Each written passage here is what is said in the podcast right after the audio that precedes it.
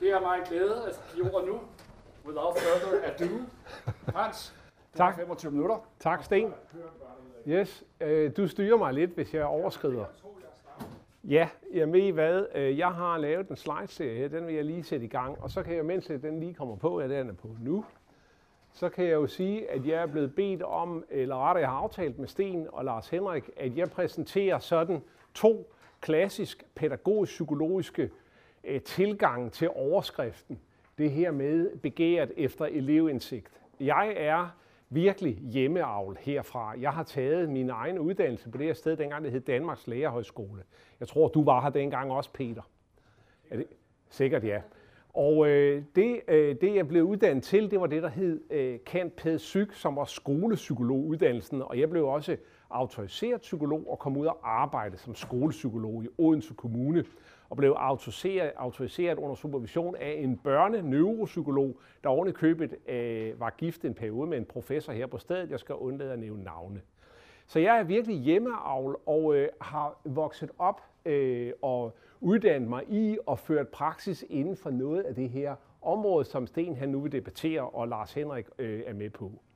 Grete, som ikke er kommet, hun er lidt i samme skole, pædagogisk psykologi, og vi lærte jo på uddannelsen her, som involverede et halvt års praktik i øh, skolepsykologisk praksis, hvis det der hedder PPR, der lærte jeg øh, at begå mig i de her to, som jeg præsenterer. Vi lærte selvfølgelig mange andre ting, men det her var virkelig to tilgange til det her med elevindsigt, som jeg var ude med kufferterne og virkelig øh, øh, arbejde med. Jeg var skolepsykolog i øh, Voldsmose, så det var faktisk øh, meget spændende. Der var rigtig meget brug for, for mig, men jeg kunne også godt se, at jeg indimellem løb panden i en mur. Øh, eller mod en mur, som det hedder. Så der var, der var helt klart også noget i den kuffert, jeg havde med mig, som, øh, som jeg skulle øh, videre med og finde ud af nogle, øh, nogle andre tilgange til øh, det her Voldsmose PPR.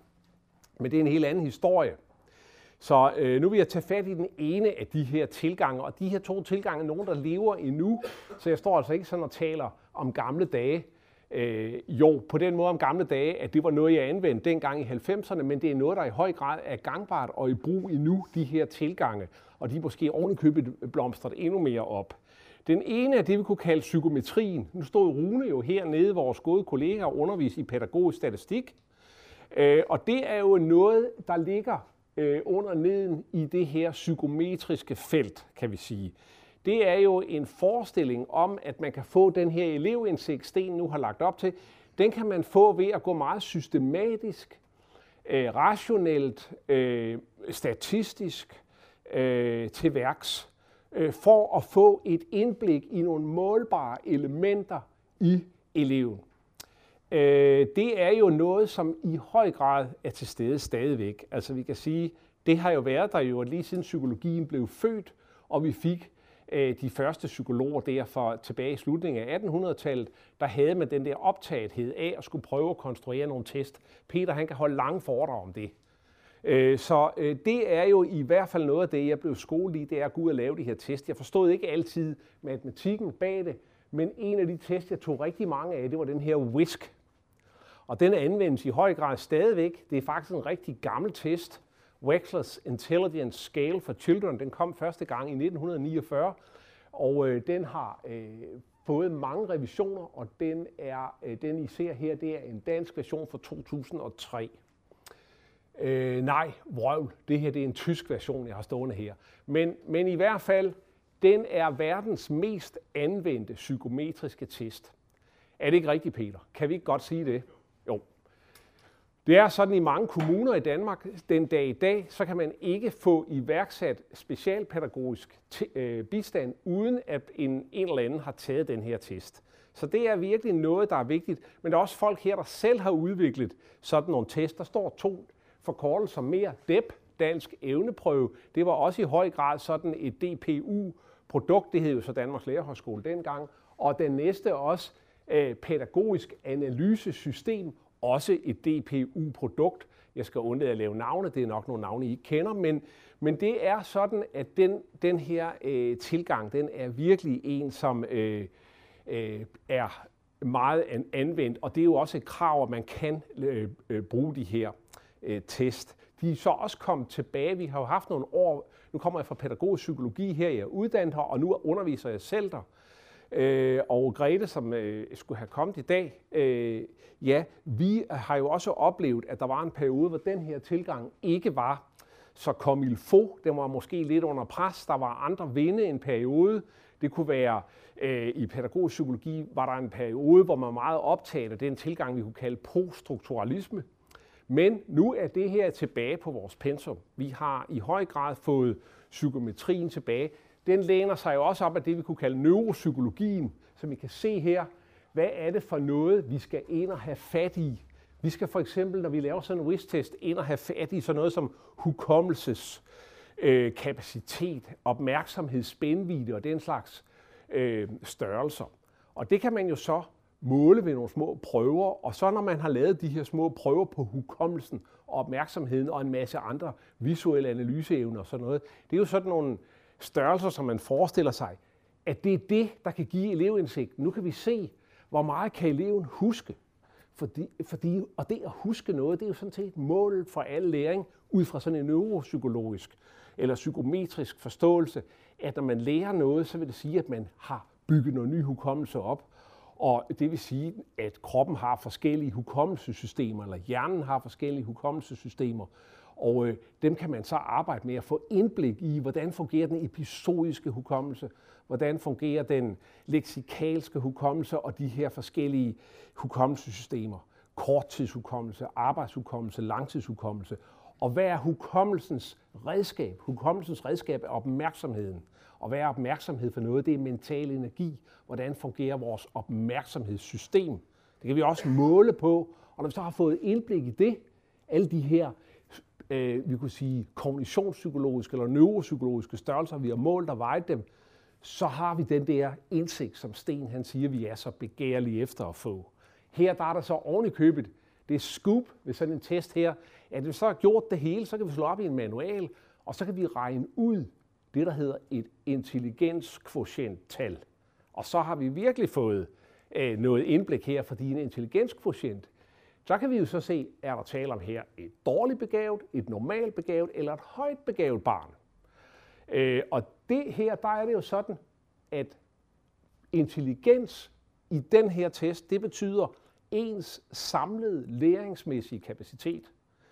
Så vi jo har jo fat i noget her. Læring har jo været en meget central størrelse øh, inden for det pædagogiske felt i mange år. Nu er dannelse ligesom kommet tilbage, og det har det jo været før, men, men læring er jo på mange måder noget, der er kommet for at blive. Det har jo på en måde også altid været der. I gamle dage kaldte man det jo indlæring eller læreprocesser, så er det så heddet læring. Men, øh, men man kan sige, at her har vi så et mål for læringen, fordi at intelligens betyder i den psykometriske optik den samlede læringsmæssige kapacitet, og den kan man udtrykke ved et tal, og det tal siger så noget om, hvor meget er man i stand til at lære. Og det er jo så også en forestilling om, at det her er ikke noget dynamisk. Altså har man fået dommen her og fået at vide, du er normalt begavet, du er dårligt begavet, eller du er godt begavet. Nu, nu, gør jeg det, nu kører jeg den lidt ud over kanten og gør det lidt mere firkantet, end det er. Fordi vi skal jo have den her twist i dag, så vi skal ligesom have nogle positioner, vi kan stille op over for hinanden. Men, men strengt talt, hvis man følger Wexler her, og, og den tænkning, så den der begavelse, som der kommer ud af det, den her intelligens, det er ikke en, en, der kan flyttes. Den kan ikke være genstand for pædagogisk aktivitet, der kan flytte den. Så det, at, at pædagogikken så må gøre, det er jo at tilpasse pædagogikken til den intelligenskvotient, der er kommet ud. Der er nemlig ikke noget, der hedder dum i dag og klog i morgen eller omvendt. Hvis du er dum i dag, så er du dum hele livet. Og så handler det om, at det skal tilrettelægges sådan, at så skal du jo ikke ind og læse på DPU. Så skal du måske tage et taxakørekort, eller du skal bære kasser på et lager.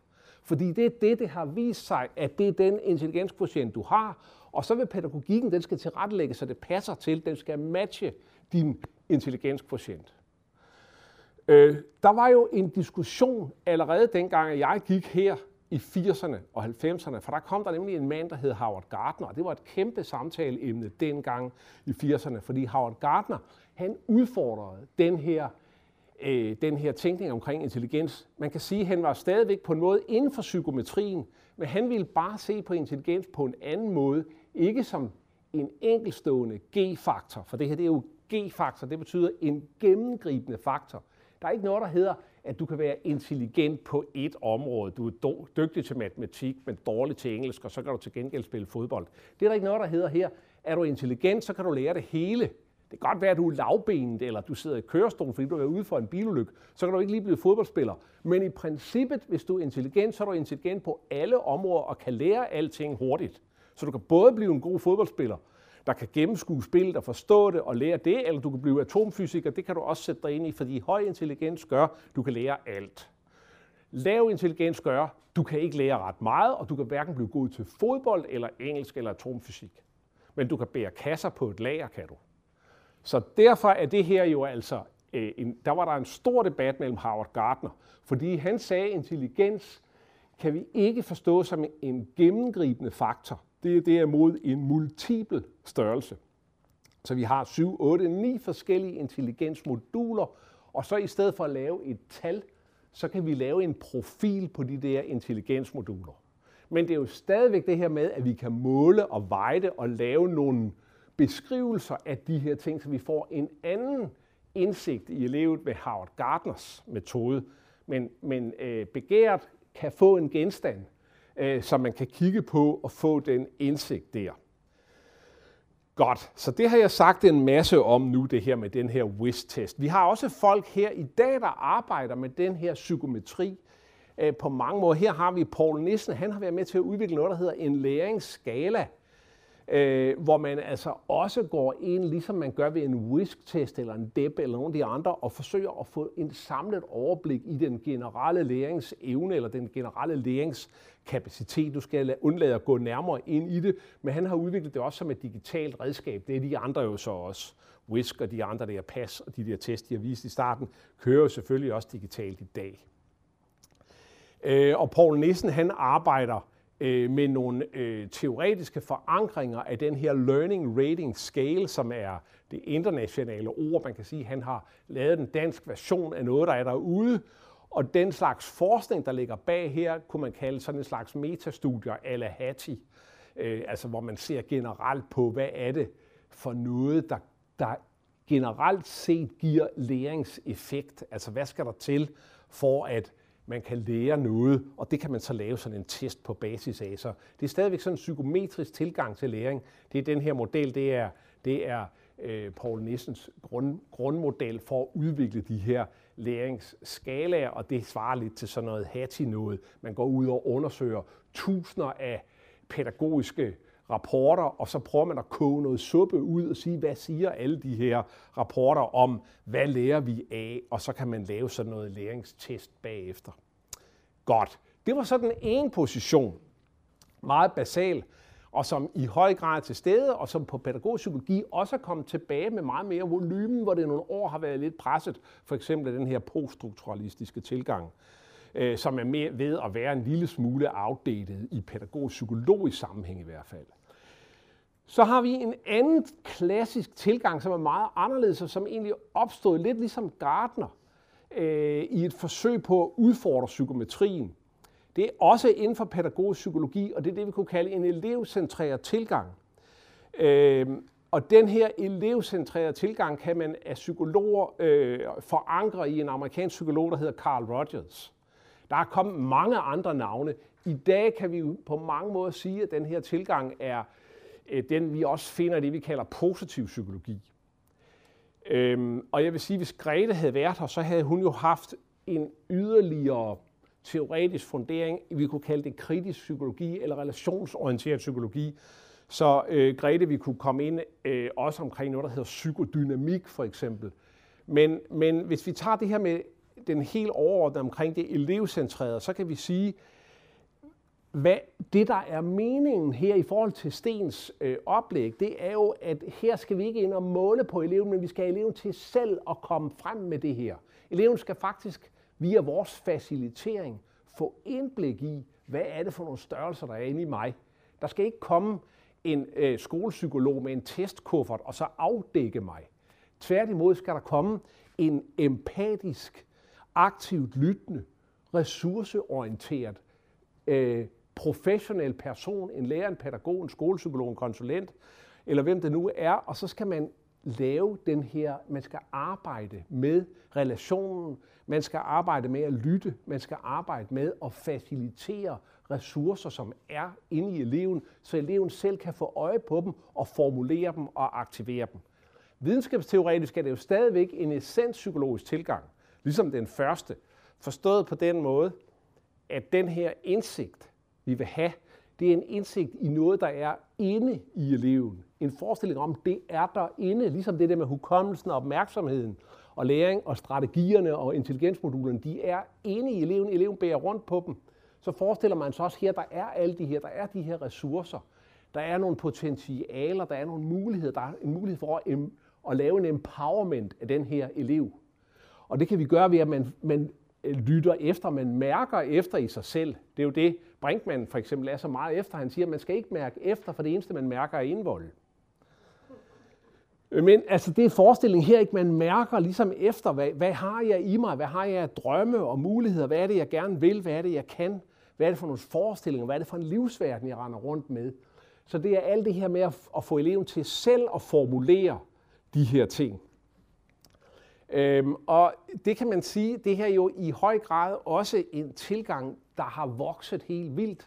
Altså vi kan sige, øh, hvad er det, man skal kunne som lærer eller pædagog for at kunne gøre det her? Det er jo, at man skal være pædagogisk relationskompetent.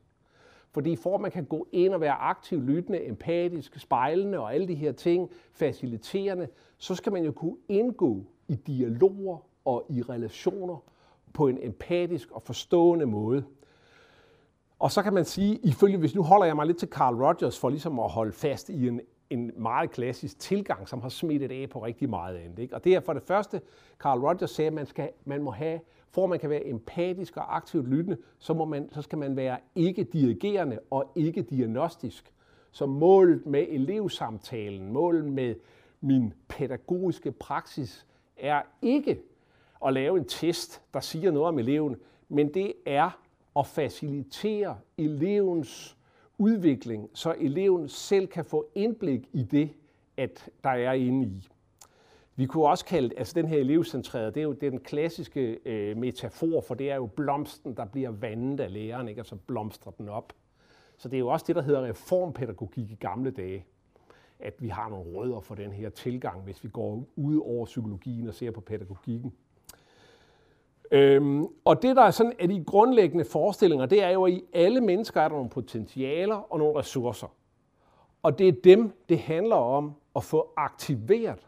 Og så er det her mål for det hele, for den her indsigt, det er jo selvaktualisering, ikke selvrealisering, som jo er også, hvis nu skal tage Brinkmann for ligesom at, at, at, at, at bringe en mand ind, der øh, har mange sjove ord, så det der selvrealisering, det er jo noget, man så har påduttet det her felt, men de bruger selv begrebet selvaktualisering, det er det, Rogers bruger.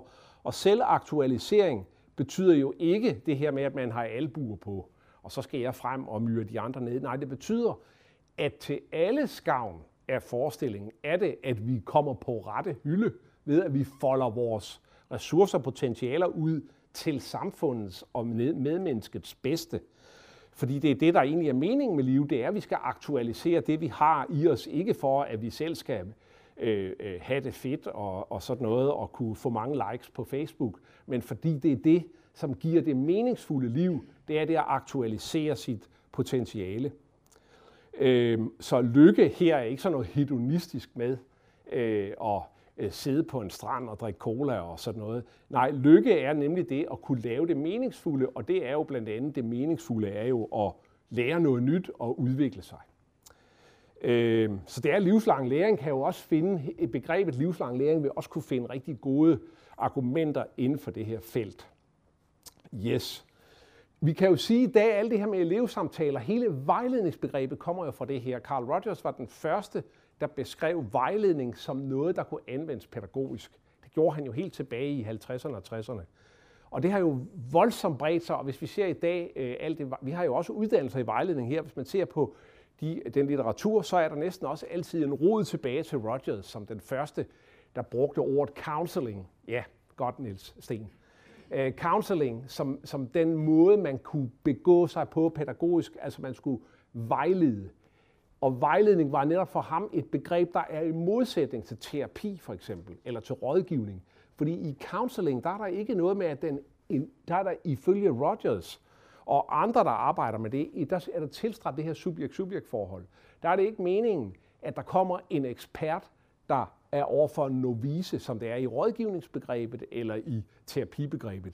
I vejledning, der er det sådan, at vejleder og elev er på samme plan, men vejlederen har lært noget teknik om, hvordan man kan få en samtale til at køre, der kan gøre, at eleven får indblik i sig selv og forståelse for sig selv og kan aktualisere egne ressourcer.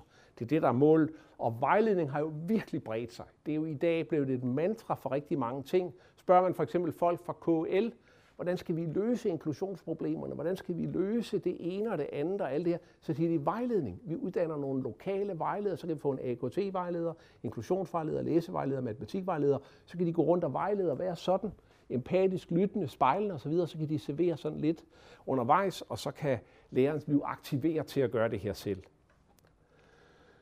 Yes, så det her med vejledningssamtalen, det er, en, det, det, det er det helt store hit på det her. Det er det helt store, det at hele det her felt. Så dengang jeg var skolepsykolog, der var det også sådan, at så kunne jeg lægge testkufferten til side, og så kunne jeg bruge lidt af det her, for ikke bare være den der mand, der kom øh, med sin testkuffert, og så skrev nogle IQ'er ud og sådan noget.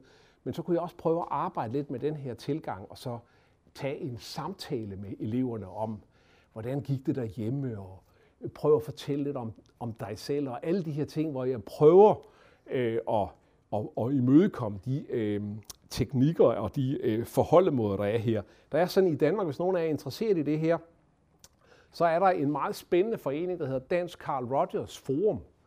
Og de holder møder en gang, men det er gratis at komme, man betaler 20 kroner for kaffen. Så inviterer de nogen ind, øh, og så kommer der en eller anden, der øh, arbejder med at lave vejledning ud fra det her. Eller det kan også være terapi, eller det kan være sovegrupper, eller alt muligt.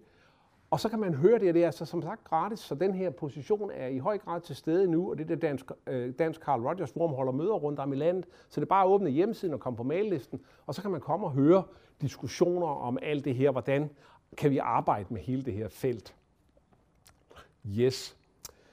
Øh, ja, så jeg har ikke så lang tid tilbage, men øh, man kan sige, at det der felt, det elevcentrerede, og det, som i psykologien også bliver kaldt det klient- og personcentrerede, det så sig selv som et alternativ til den der psykometri, men også lidt som et alternativ til psykodynamikken. Og psykodynamikken, det er jo den del af psykologien, og også den pædagogiske psykologi, som går, har rødder tilbage til de helt gamle psykodynamikere, Freud og Melanie Klein og Margaret Mahler, hvad de hedder alle sammen, men som jo i dag for eksempel er mere udtryk via for eksempel øh, øh, institutleder på øh, øh, Psykologisk Institut på Aarhus Universitet, vi er jo på Aarhus Universitet nu, Dion Sommer, som jo læner sig op af psykologen Daniel Stern, som er sådan en moderne eksponent for psykodynamikken, og de, øh, den, den rod, der er tilbage til øh, Klein og, og Mahler og Freud og alle de andre. Øh, det er jo så den psykodynamiske øh, øh, position. Den når jeg ikke at tale så meget om, hvis Grete havde været her, kunne hun mere have foldet den ud, og Støren for eksempel bragt ham på banen, og, og de mere kritiske øh, sider af, af den øh, retning. Men tid går jo lidt hurtigt, men man kan bare sige, hvis jeg lige springer over, øh, den her øvelse er sådan en klassisk måde, hvis man skal se, hvordan laver man så sådan en samtale helt konkret, en elevcentreret samtale så kan man simpelthen se det i den her. Det var en artikel, Carl Rogers skrev, jeg tror i 74, der hedder Active Listening. Den ligger simpelthen på nettet, så man kan bare google den.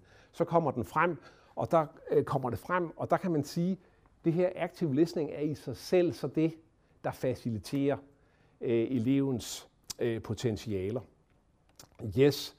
Der er en masse, øh, her der er et link. Øh, Sten må gerne give folk øh, den her øh, slideserie. Nu ligger den hernede. Øh, hvis vi ser det der Carl Rogers forum, så ligger der et link her, der kan man se, hvor, hvor de der møder foregår. Godt. Vi kan sige her i dag, hvis vi lige skal tage, øh, hvad sker der nu, så har vi jo fået en, øh, en postdoc, der hedder Mette Marie Ledertorv. Og på en måde kan man godt sige, at den der positive psykologiske øh, felt, hun arbejder i nu, øh, på en måde samler begge de her to retninger lidt op. Øh, hun arbejder meget med noget, der hedder sådan en styrkebasering. Og de her VIA-styrker, Values in Action, det er ikke VIA i Aarhus, men det er Values in Action, som er et institut på University of Pennsylvania.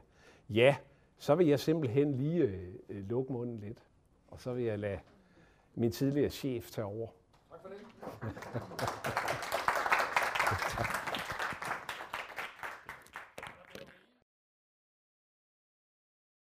Ja, men øh, jeg vil jo gerne sige tak for øh, invitationen til at komme og øh, tale endnu en gang her i denne omgang twist. Jeg har fornemmelsen af, at jeg altid bliver inviteret, når man mangler noget.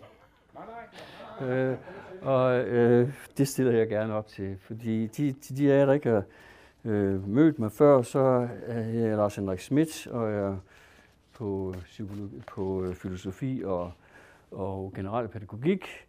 Og jeg er rektoren for DPU, al den stund, at jeg var den første, og der ikke kommer flere.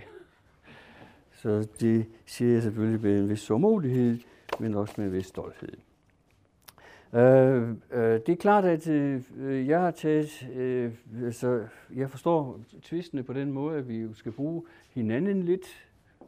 Altså i den forstand, at øh, det er også vigtigt for vores almindelige øh, meningsudveksling på øh, instituttet, at vi prøver at forstå lidt af, hvad de andre går og laver, og at vi skulle helst kunne blive lidt klogere på den måde. Men jeg har jo i den grad taget udgangspunkt i at øh, det spørgsmål, som Sten har, har stillet, og, øh, og der, er jo, der, der henviser han til en bog, øh, og øh, jeg havde ikke læst den bog, så det har jeg så måtte besvære mig med. Øh, men øh, det er en bog, som er, er vældig interessant, og det kan I jo så se i opslaget, det er Gert Bistas øh, bog, hvor han nu taler om undervisningens øh, genopdagelse, og i virkeligheden så handler det om at øh, få øh, øh adskilt øh, læring og øh, undervisning, og hvordan kan man gøre det? Det gør han på mange interessante måder. Jeg kan ikke lade være med at tage mig lidt i skægge, fordi sidst jeg hørte ham, der var det ikke den adskillelse, der skulle til. Der ville han gerne have adskilt øh, undervisningen og forskningen. Så jeg ved ikke, hvad det er, han er i gang med for tiden. altså, øh, noget skal der ske i hvert fald. Og hvad er det, der skal ske?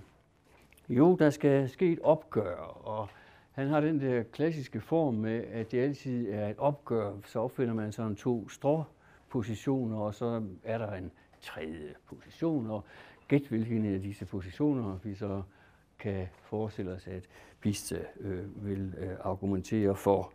Øh, og øh, hvis man skal gøre det op i øh, øh en meget, meget enkel øh, formulering, så er det jo det, at øh, han går ind for at forestille sig, at vi i det øh, undervisningsmæssige, hvis vi gentænker det, så handler det om at åbne og bruge øh, en åbenhed hos øh, eleven for deres væren i verden med et eksistentialistisk øh, udtryk, som ikke det, han bruger, men som han bruger på anden vis. Øh, som den ene ting. Og det andet ting, det er så, at øh, hvad er det, der sker med vores forventning? Og kan vi hele tiden, er vores forventninger øh, bestemt af, for eksempel, og nu kommer pointen så, er vores forventninger bestemt af, at vi får ved for meget om øh, øh, vores øh, elever, hvilket betyder, at vi forventer noget specielt, og det forhindrer os sådan set i at have et fornuftigt øh, forestilling om, hvad de så også kunne. Det, det er den der, som øh, er grundtonen, og, og, og få se det som et, et problem. Simpelthen det, at vi, øh, som Frans har beskrevet, at vi selvfølgelig gerne vil vide noget om øh, de elever, som øh, vi har, øh, men samtidig så vil vi øh, forsøge på ligesom at bruge den viden, vi har, til også at forstå, hvad vi kan forvente. Og øh, hvis vi ved for meget, som jeg gentager, ja, så blokerer vi måske for det. Altså det er sådan en blokering eller en modstand, han der øh, vil, vil gå øh, efter. Er det virkelig så sådan? Og det bruger han jo så mange sider på at, øh, at øh, diskutere, øh, og det gør han så pædagogisk, filosofisk, filosofisk øh, pædagogik, øh, som er det, der er hans øh, felt i den her sammenhæng. Men han er i bund og grund en forvokset lærer. Det er simpelthen lærergærningen, som står hans hjerte her. Ikke? Og det, det er der ikke noget galt i, hvis jeg kommer til at øh, antyde det. Men det er et fokus, øh, som er, er, er specielt i den forstand, at det er jo så netop fordi det er en gerning, han kigger på, nemlig lærer gerningen, så at sige, ja, så øh, er det sådan set ligegyldigt, hvad man underviser i. Bare man underviser efter nogle nye type eller fornuftige principper. For eksempel en åbenhed over for, hvad det nu kunne være, at eleven havde at, øh, at øh, byde på. Det er selvfølgelig at gå det ned, øh, og han vil selvfølgelig protestere imod den måde at, at fremstille det på. Men det er, det er kombinationen af åbenheden og forventningsfuldheden, som så gør, at der er, ingen, der er intet curriculum på tale her. Det, det handler ikke om, hvad vi skal undervise i, og det er der, han selv bliver en del af en ny trend, nemlig en trend, som vi ser bedst udtrykt hos øh, OECD's øh, fortalere for, at vi skal have lavet et reorganisering af curriculum, en ramme for en reorganisering af curriculum, som skal omfatte hele verden, men der er ikke nogen, noget i det curriculum. Det eneste, der er i det curriculum, det er den tomhed, som vi står i, at vi skal være nervøse for, hvad der sker i fremtiden. Og derfor gælder det om at forberede os på fremtiden. Altså igen, forventningshorisonten. Vores problem er åbenbart efter OECD's øh, opfattelse, nu også efter BS's øh, forestilling her, at øh, det, det handler hele tiden om, hvad vi kan forvente af fremtiden, og øh, på en måde, om vi så skal være bekymrede for, at der er nogen, der lukker for den der fremtid, eller, eller, eller ej. Og altså, for mit bords øh, side, der hvor jeg sidder, der er det ikke lige det, der er det helt, det, det, der er det helt hotte øh, problem, men det er efter min opfattelse nu toneangivende signaler inden for øh, den debat, der møder den pædagogiske filosofi. Øhm, og det vi skal er så sådan nogle, have nogle, ikke, nu er det så ikke key competences mere, det er heller ikke sådan nogle specielt studerede områder, som vi kender det, men det er altså simpelthen blot den der forestilling om, at vi skal have, have nogle, et, et rammeværk, som alle kan melde sig ind i. Det bliver lidt sværere og sværere, som vi vil være bekendt, men nu kan vi knap nok forenes om menneskerettighederne mere, og det bliver nok svært at sætte sådan et, øh, et, et, et curriculum igennem, men ikke desto mindre så er det både UNESCO og OECD, som fortsætter den samme forståelses, øh, forståelsesform. Og den kræver selvfølgelig sin kritik, og det er jo velkommen, når vi overhovedet sætter den slags ting til øh, debat. Men øh, når jeg har sagt det, så er det jo, øh, skal ikke gå øh, frem i bedene, men, men det er jo det, at vi jo har en, øh, øh det, hvad, vi, hvad vil vi med vores, øh, med vores øh, elever? Hvad vil vi med, øh, med skolen? Og det er jo som sagt skolen, det handler om. Ikke? Hvad vil vi? Øh, og ikke kun, hvad vil vi, men hvad bør vi ville? Ikke? Så det er jo det, der er en underlig konstruktion, ikke? at man har forsøgt på den ene side videnskabeligt ligesom at holde det, der bør lidt på afstand, og på den anden side siger vi, at vi er nået dertil, at nu handler det om det, det bør. Altså det, som var, vi kaldte normativiteten i gamle dage, som man har forsøgt at, at reducere så vidt muligt gennem de videnskabelige diskurser, ja, det er igen øh, nødvendigt at komme på banen. Og bagved den, der ligger jo så politik. Sorry to say so, men det er jo så det, at øh, det er ikke alt, der kan klares videnskabeligt. Og det betyder så også, at den åbenhed, som der er tale om, eller er ønskværdig her, ikke, er ikke i den forstand en videnskabelig åbenhed.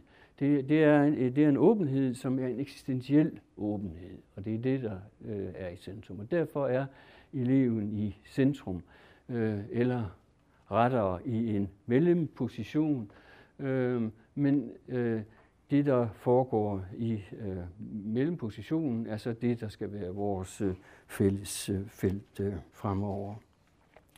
Øh, hvordan står det så egentlig i forhold til den danske tradition?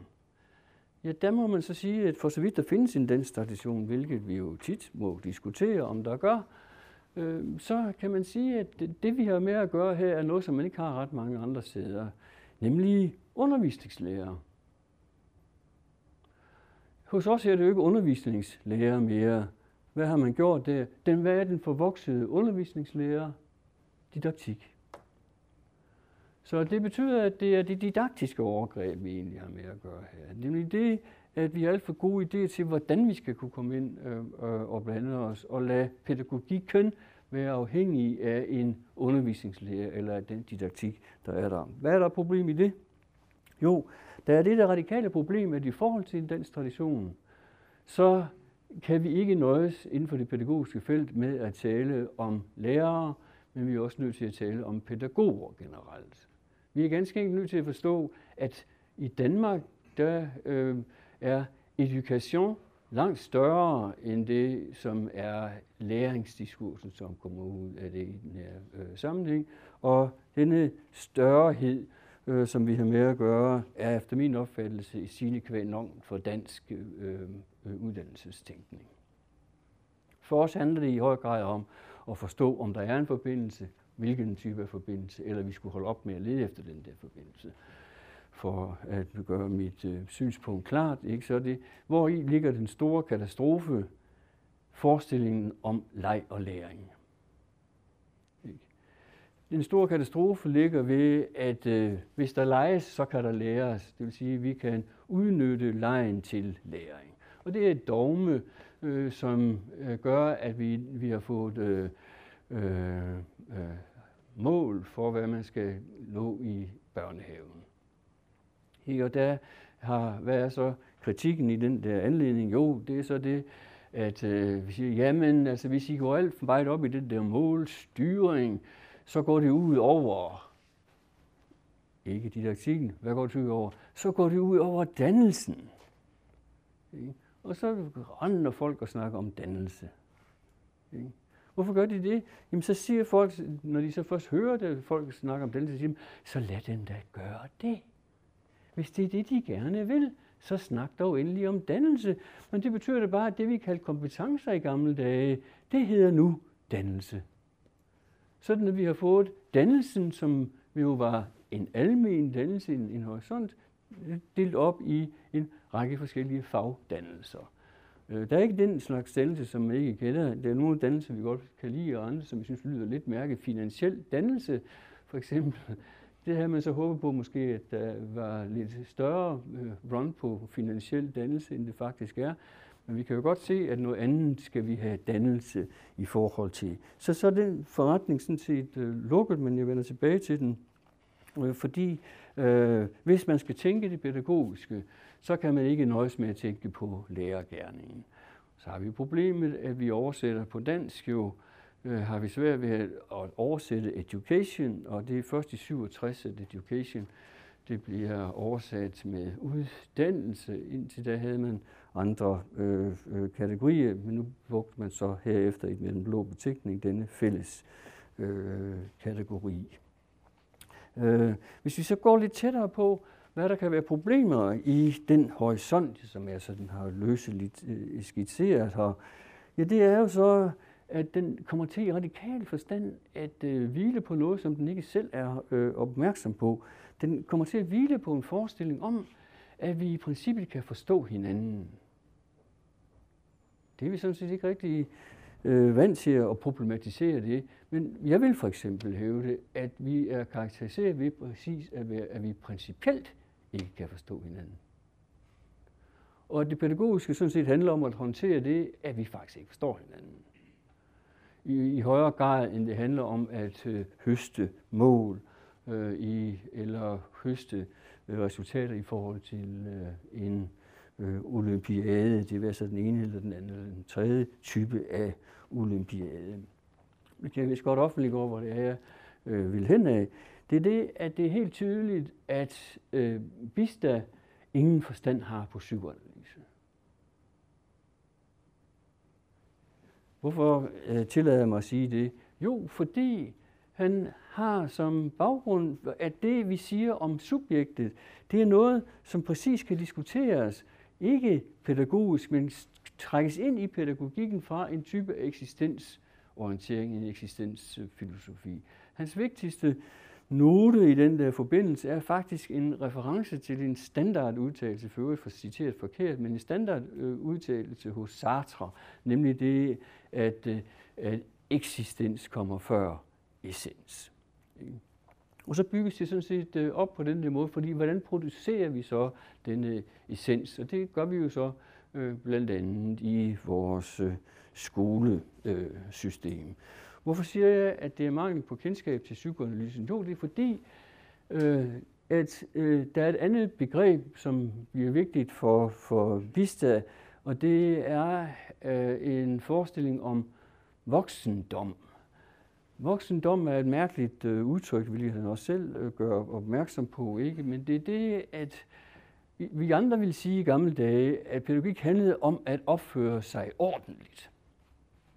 Ikke? Hvis, jeg, hvis vi er helt nede på, på sådan et diktum, ikke? hvad vil det sige? At lære at opføre sig ordentligt. Det er det, det handler om.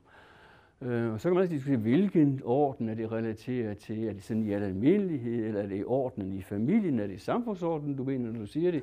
Men det ved vi jo ligesom godt. Ikke? It goes without saying. Ikke? Vi ved godt, hvad det vil sige at opføre sig ordentligt. Men det er ikke det, der er tilfældet øh, her. Nu skal man opføre sig voksent.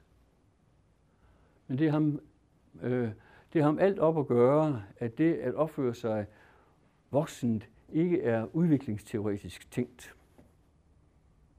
Altså det, så find dog på et andet begreb for guds skyld, mand. Men hvorfor kan han ikke finde på et andet greb? Jamen det er fordi, at hans hoved, øh, hans herre tænker bag ved det her, det er, at han er Arendt. Og det, han er forelsket i, er forestillingen om natalitet, som vi sikkert har stødt på i forskellige sammenhænge. Det er, at, øh, at verden kan begynde på ny. Nu er de jo så ret nyfødte, de der, er de ikke? Jo, men så er pointen jo netop, at øh, det bliver de jo så ikke ved med at være. Det vil sige, de skal ikke længere være øh, ankommende, men de skal så være nogen, der bliver voksne. Øh, hvorfor er det vigtigt i en sammenhæng som vores? Det er vigtigt, fordi at øh, øh, hvis vi ser på, hvordan pædagogikken har øh, udviklet sig, så er der en type af pædagogik, som har været fuldstændig bestemmende for alle de andre typer af pædagogik. En type pædagogik, som har været bestemmende for, at øh, øh, børnene de skal be, be, øh, betragtes som små øh, mennesker. De er ganske vist ikke helt færdige uddannet, men mennesker er de da. Ikke? Og hvad, hvorfor hvad gør dem til mennesker? Jo, det er det, at de er født. Og det er det, at der findes fødsel, og at fødslen er hvad? Åbningen af en ny historie. Altså det, der ligger her, er Altså at voksendommen og det, at vi skal blive voksne, ligger der relaterer sig til selve forestillingen om, at vi er født, og at det at blive født er en ny øh, begyndelse. Når jeg så siger, at den er vigtig for vores øh, sammenhæng i al almindelighed, så er det fordi, at øh, den øh, ny øh, begyndelse, eller det at diskutere, hvad der er, vi gør med voksne, det er fordi, at det har været voksenpædagogikken, som har været totalt dominerende for de andre typer af pædagogik i Danmark. Det har simpelthen været et gennemstand, når vi taler om læring, jeg taler selv om læringssyndromet, alt det, der er blevet ødelagt i den, så hjælper det ikke at reducere alt sammen til livslang læring og sådan noget. Ikke? Der er sket det, at øh, man har taget sine, sine koncepter et andet sted fra, nemlig fra voksenuddannelsen og puttet den ned i alle former for i skolepædagogik og institutionspædagogik og i specialpædagogik og i socialpædagogik. Voksne. Hvordan kan man dog finde på det? Jamen det har man så set kunne finde på helt siden pædagogikken den blev født. Fordi på det tidspunkt, der handler det netop om at også at bestemme, hvad det så sige, hvad det vil sige at være menneske. Was ist der Mensch? Det var, Mark, ja, det var en anden, ikke Marx, men Kant, øh, som siger det og bruger sin øh, logik og sin antropologi på at, at, at beskrive det som menneskets forskellige modaliteter. Men sådan er det jo ikke mere. Hvad vil det sige at være menneske i dag? Vi er jo nået dertil, at bestemmelsen er der menneske, ikke? Bestemmelsen af mennesket i al sin abstrakthed, Lommer generelt, hvis vi bruger ressourcebegreb, det er det, at det er lærende. Det, der karakteriserer os, er det, at vi er lærende. Så det er ikke en substans. Det er heller ikke en substans her hos, øh, hos, øh, hos, hos øh, Biesta, men det er mere specifikt. Men, men i virkeligheden er det fordi, at vi er nået til et sted, hvor la condition humaine, altså hvad det vil sige at være menneske, de menneskelige kår, det er blevet til la condition sociale. Det vil sige, at vi er alle sammen i bevægelse i forhold til øh, øh, en akse, og vi er i det sociale, det kan kun ske sammen med andre. Så derfor, hvor, hvor kan vi få den øh, tanke, som jeg nu prøver at, at, øh, trykke på en gang til, at, at det er voksenpædagogikken, der, har, der, har, øh, der er bestemmende. Det kan vi gøre, fordi at øh, øh, vi øh, i, øh, har vores koncepter øh, derfra, og det gør, at hvis der han overser efter min bedste formening det, at det ansvarlige subjekt er ikke noget, som kommer ud af den blå luft igennem en kaldelse, som ikke er noget, der kommer ud, fordi at man bliver kaldet, fordi at man øh, nogen kalder på dig, og det er den, det er den påkaldelse, som er baggrunden for, dit, øh, for dit jeg, for dit jeg. Øh, men den, den øh, øh, kaldelse der, den er jo noget helt andet, hvis vi ser på den fra nogle af øh, de franske tænkere, og måske tilhører den generation, som, som øh, Frans lige har øh, betegnet som poststrukturalisme, og dermed også ment, at nu er de passé. Men det, det er jo det er voldeligt skabt for fanden, det der ansvarlige subjekt. Det er ikke noget, der kommer, fordi der er en, der siger noget pænt til dig. Vel? Det er skabt voldeligt, øh, og det er skabt ideologisk. En voldelig øh, øh, konstruktion. Læs, øh, læs Bourdieu, læs øh, Foucault.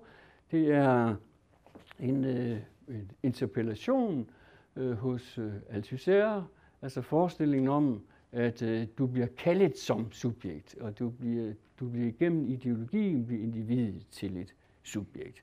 Men her får vi den her eksistentielle, luftige variant med, som stammer fra Levinas, om at man øh, netop fordi, at man er blevet kaldet til at være et subjekt, så kan man agere som subjekt, og at, man, at kaldet kommer først.